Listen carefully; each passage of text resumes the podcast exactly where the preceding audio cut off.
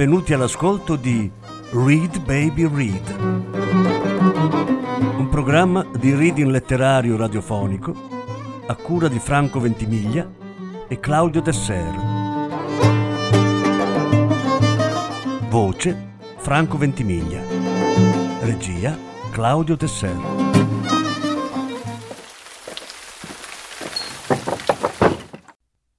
Francis Scott Fitzgerald Tre racconti. Dodicesima e ultima parte.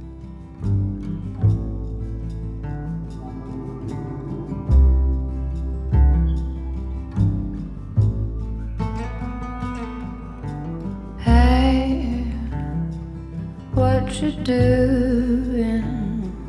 Not alive, shaking and moving at my local spot. Baby, don't ask me why. Don't ask me why.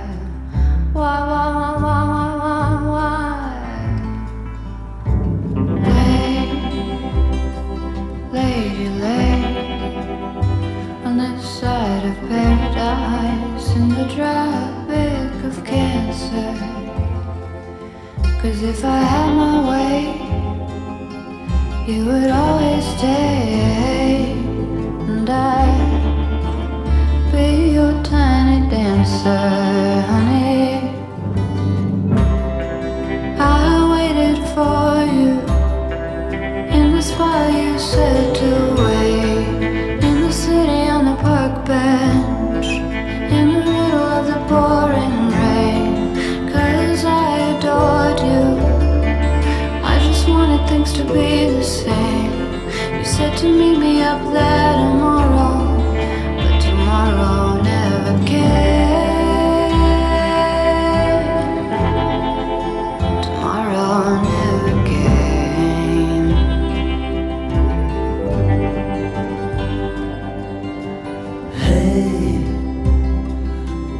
what you thinking? Penny for your thoughts.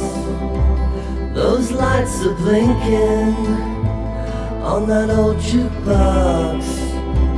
But don't ask me why. Just swallow some wine. Why, why, why, why,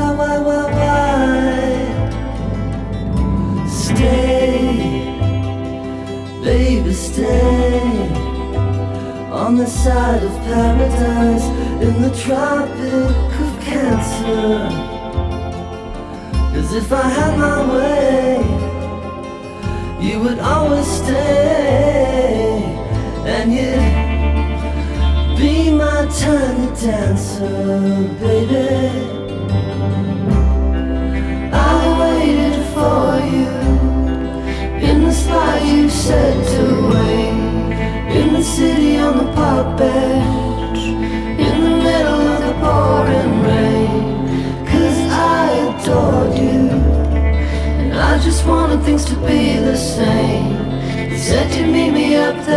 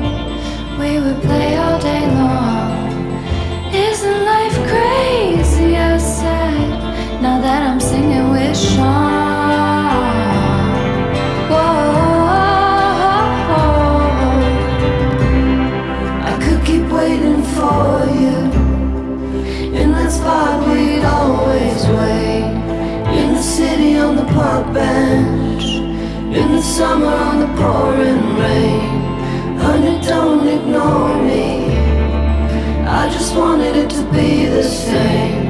You said you love me like no tomorrow.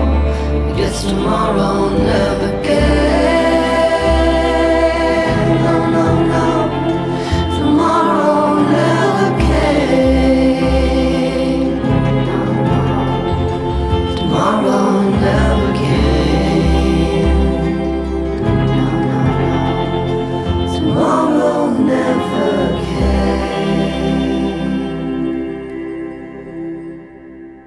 Giorgio Kelly di Cusco, in Perù, aspettò un'ora e mezza in albergo fino a che, per essere esatti, il sole ebbe raggiunto una posizione intermedia nel cielo.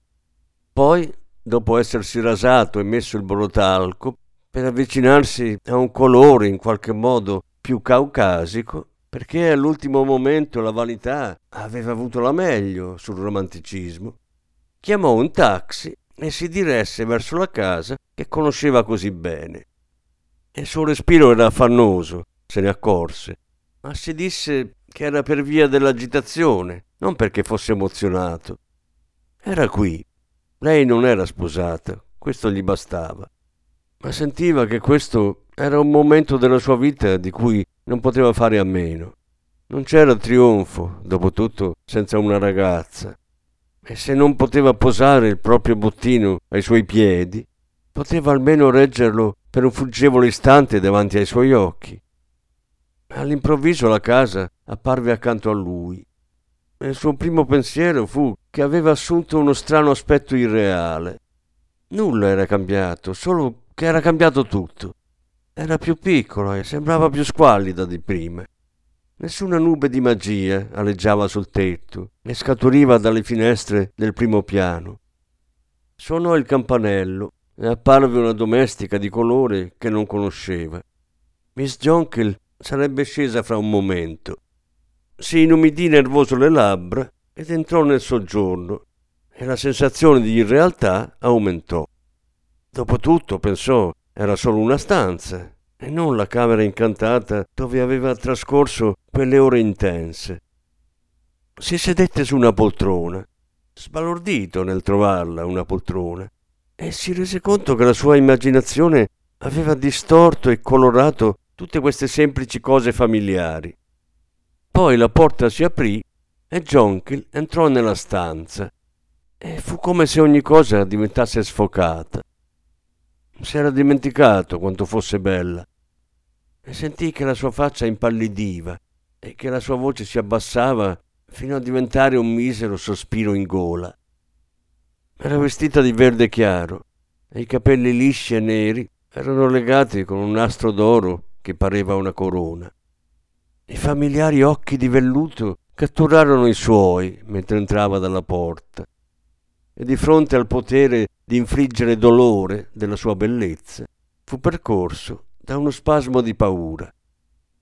Ciao, disse lui, ed entrambi fecero qualche passo avanti e si strinsero la mano. Poi si sedettero su due poltrone piuttosto distanti e si fissarono. Sei tornato, disse lei, e, e lui ribatté con un altro luogo comune. Volevo solo fare un salto e venire a trovarti, visto che passavo di qui. Cercò di neutralizzare il tremore nella voce guardando qualsiasi cosa tranne la sua faccia. Sentiva l'obbligo di parlare, ma a meno di cominciare subito a vantarsi, gli sembrava che non ci fosse nulla da dire.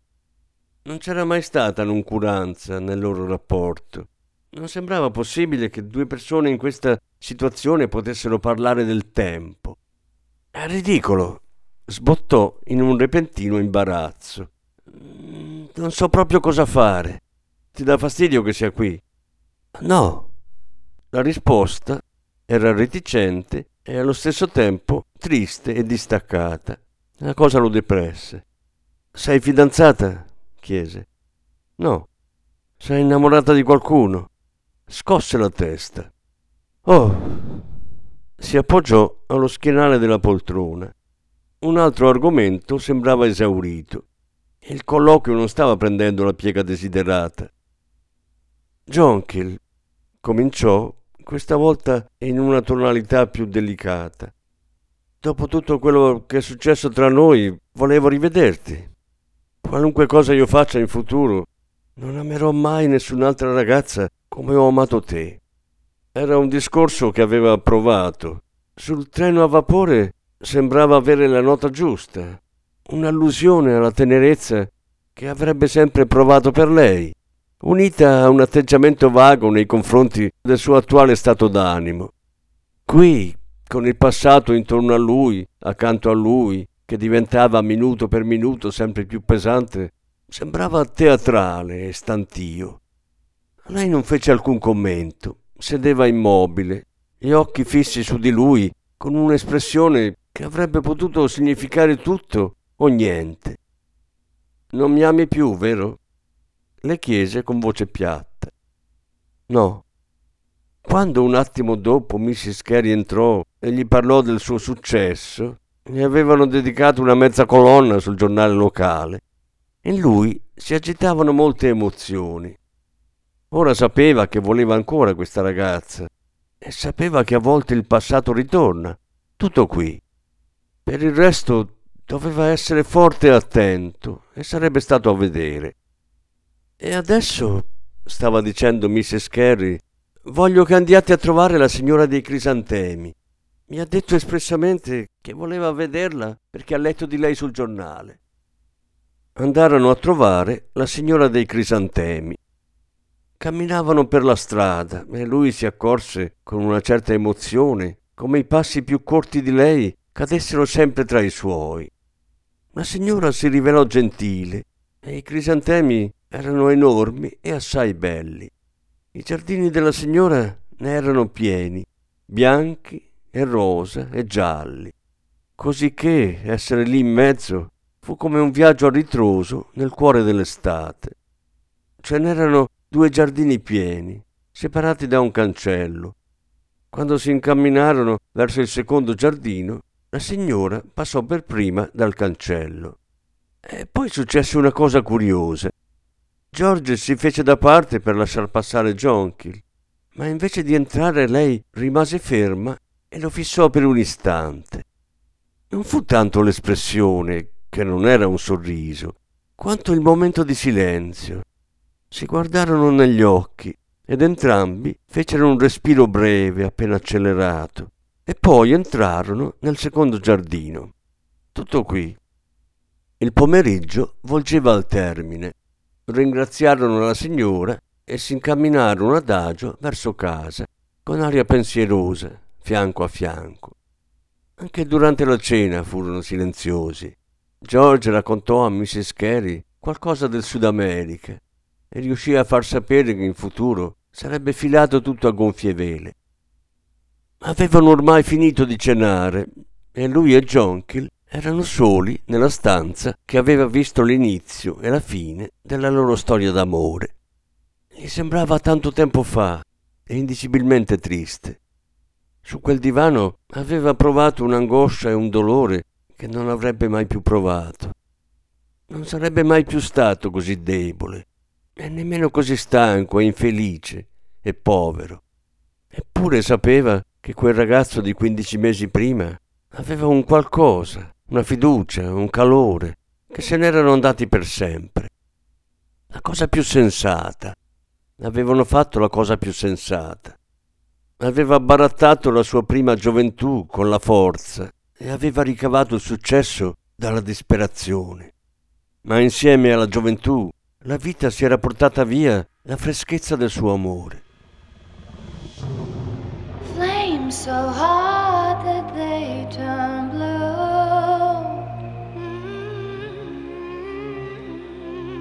Mm. Palms reflecting in your eyes like an endless summer.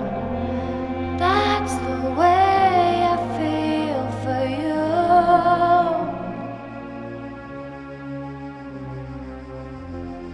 Time stood still, I'd take this moment, make it last forever.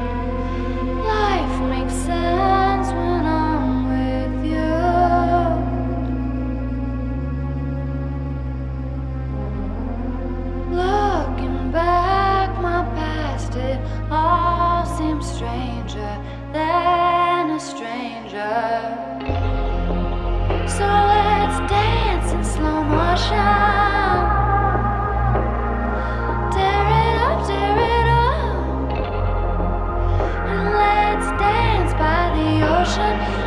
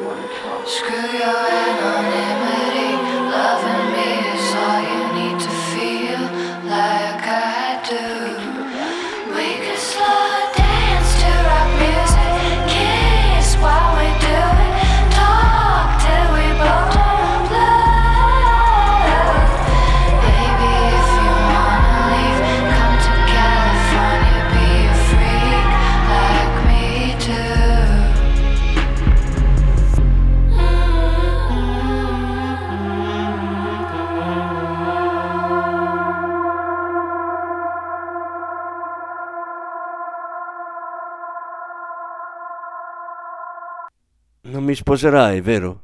disse calmo. Jonkill scosse la testa dai capelli neri. Non mi sposerò mai, rispose. Lui annuì. Domattina parto per Washington, disse. No, devo andarci, devo essere a New York quanto prima, ma voglio fare una tappa a Washington. Affari? No, disse quasi riluttante. Lì c'è una persona che devo vedere. È stata molto gentile con me quando ero sul lastrico. Se l'era inventato. Non c'era nessuno a Washington, ma stava guardando Jonkill da vicino e fu sicuro che lei fosse trasalita appena, che i suoi occhi si fossero chiusi e poi spalancati. Ma prima di andare voglio raccontarti le cose che mi sono successe dall'ultima volta che ci siamo visti. E siccome forse non ci incontreremo più, mi chiedevo se, se solo per questa volta vuoi sederti sulle mie ginocchia, come facevi un tempo. Non l'avrei chiesto, ma visto che non c'è nessuno, eppure forse non ha importanza.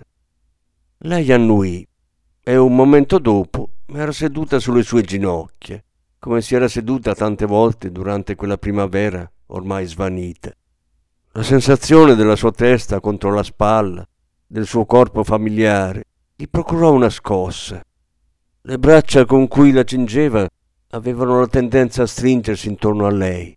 Così si appoggiò allo schienale e cominciò a parlare pensieroso. Le raccontò di due settimane disperate a New York, concluse da un lavoro allettante, anche se non molto redditizio, in un impianto edile di Jersey City.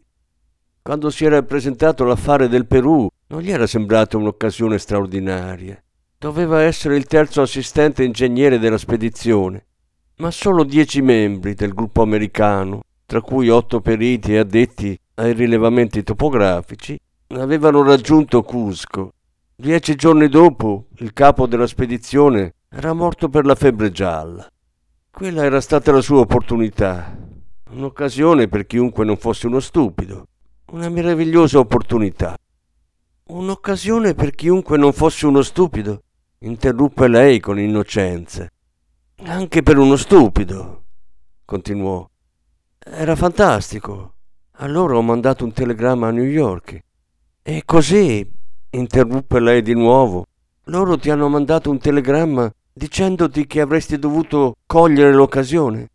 Certo che avrei dovuto, esclamò, sempre appoggiato allo schienale.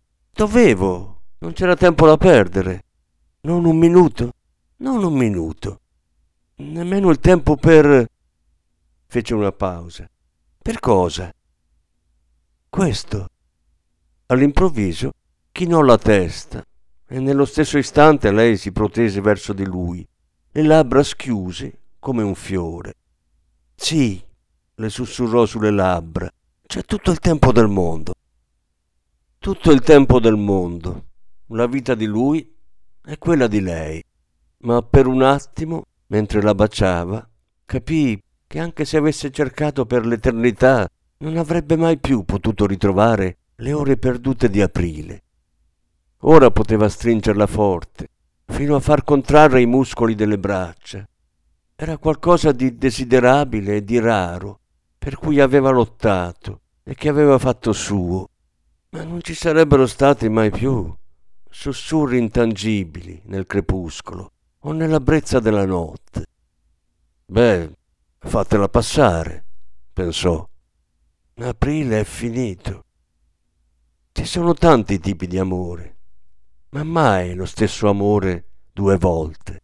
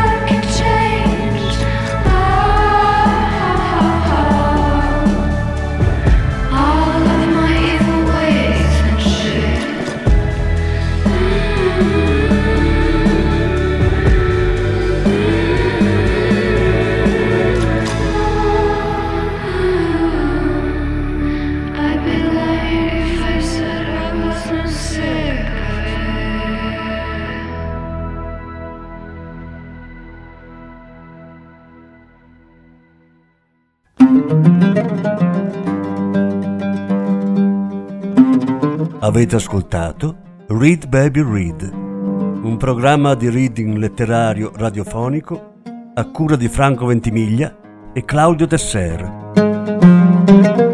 Grazie per l'ascolto, alla prossima settimana.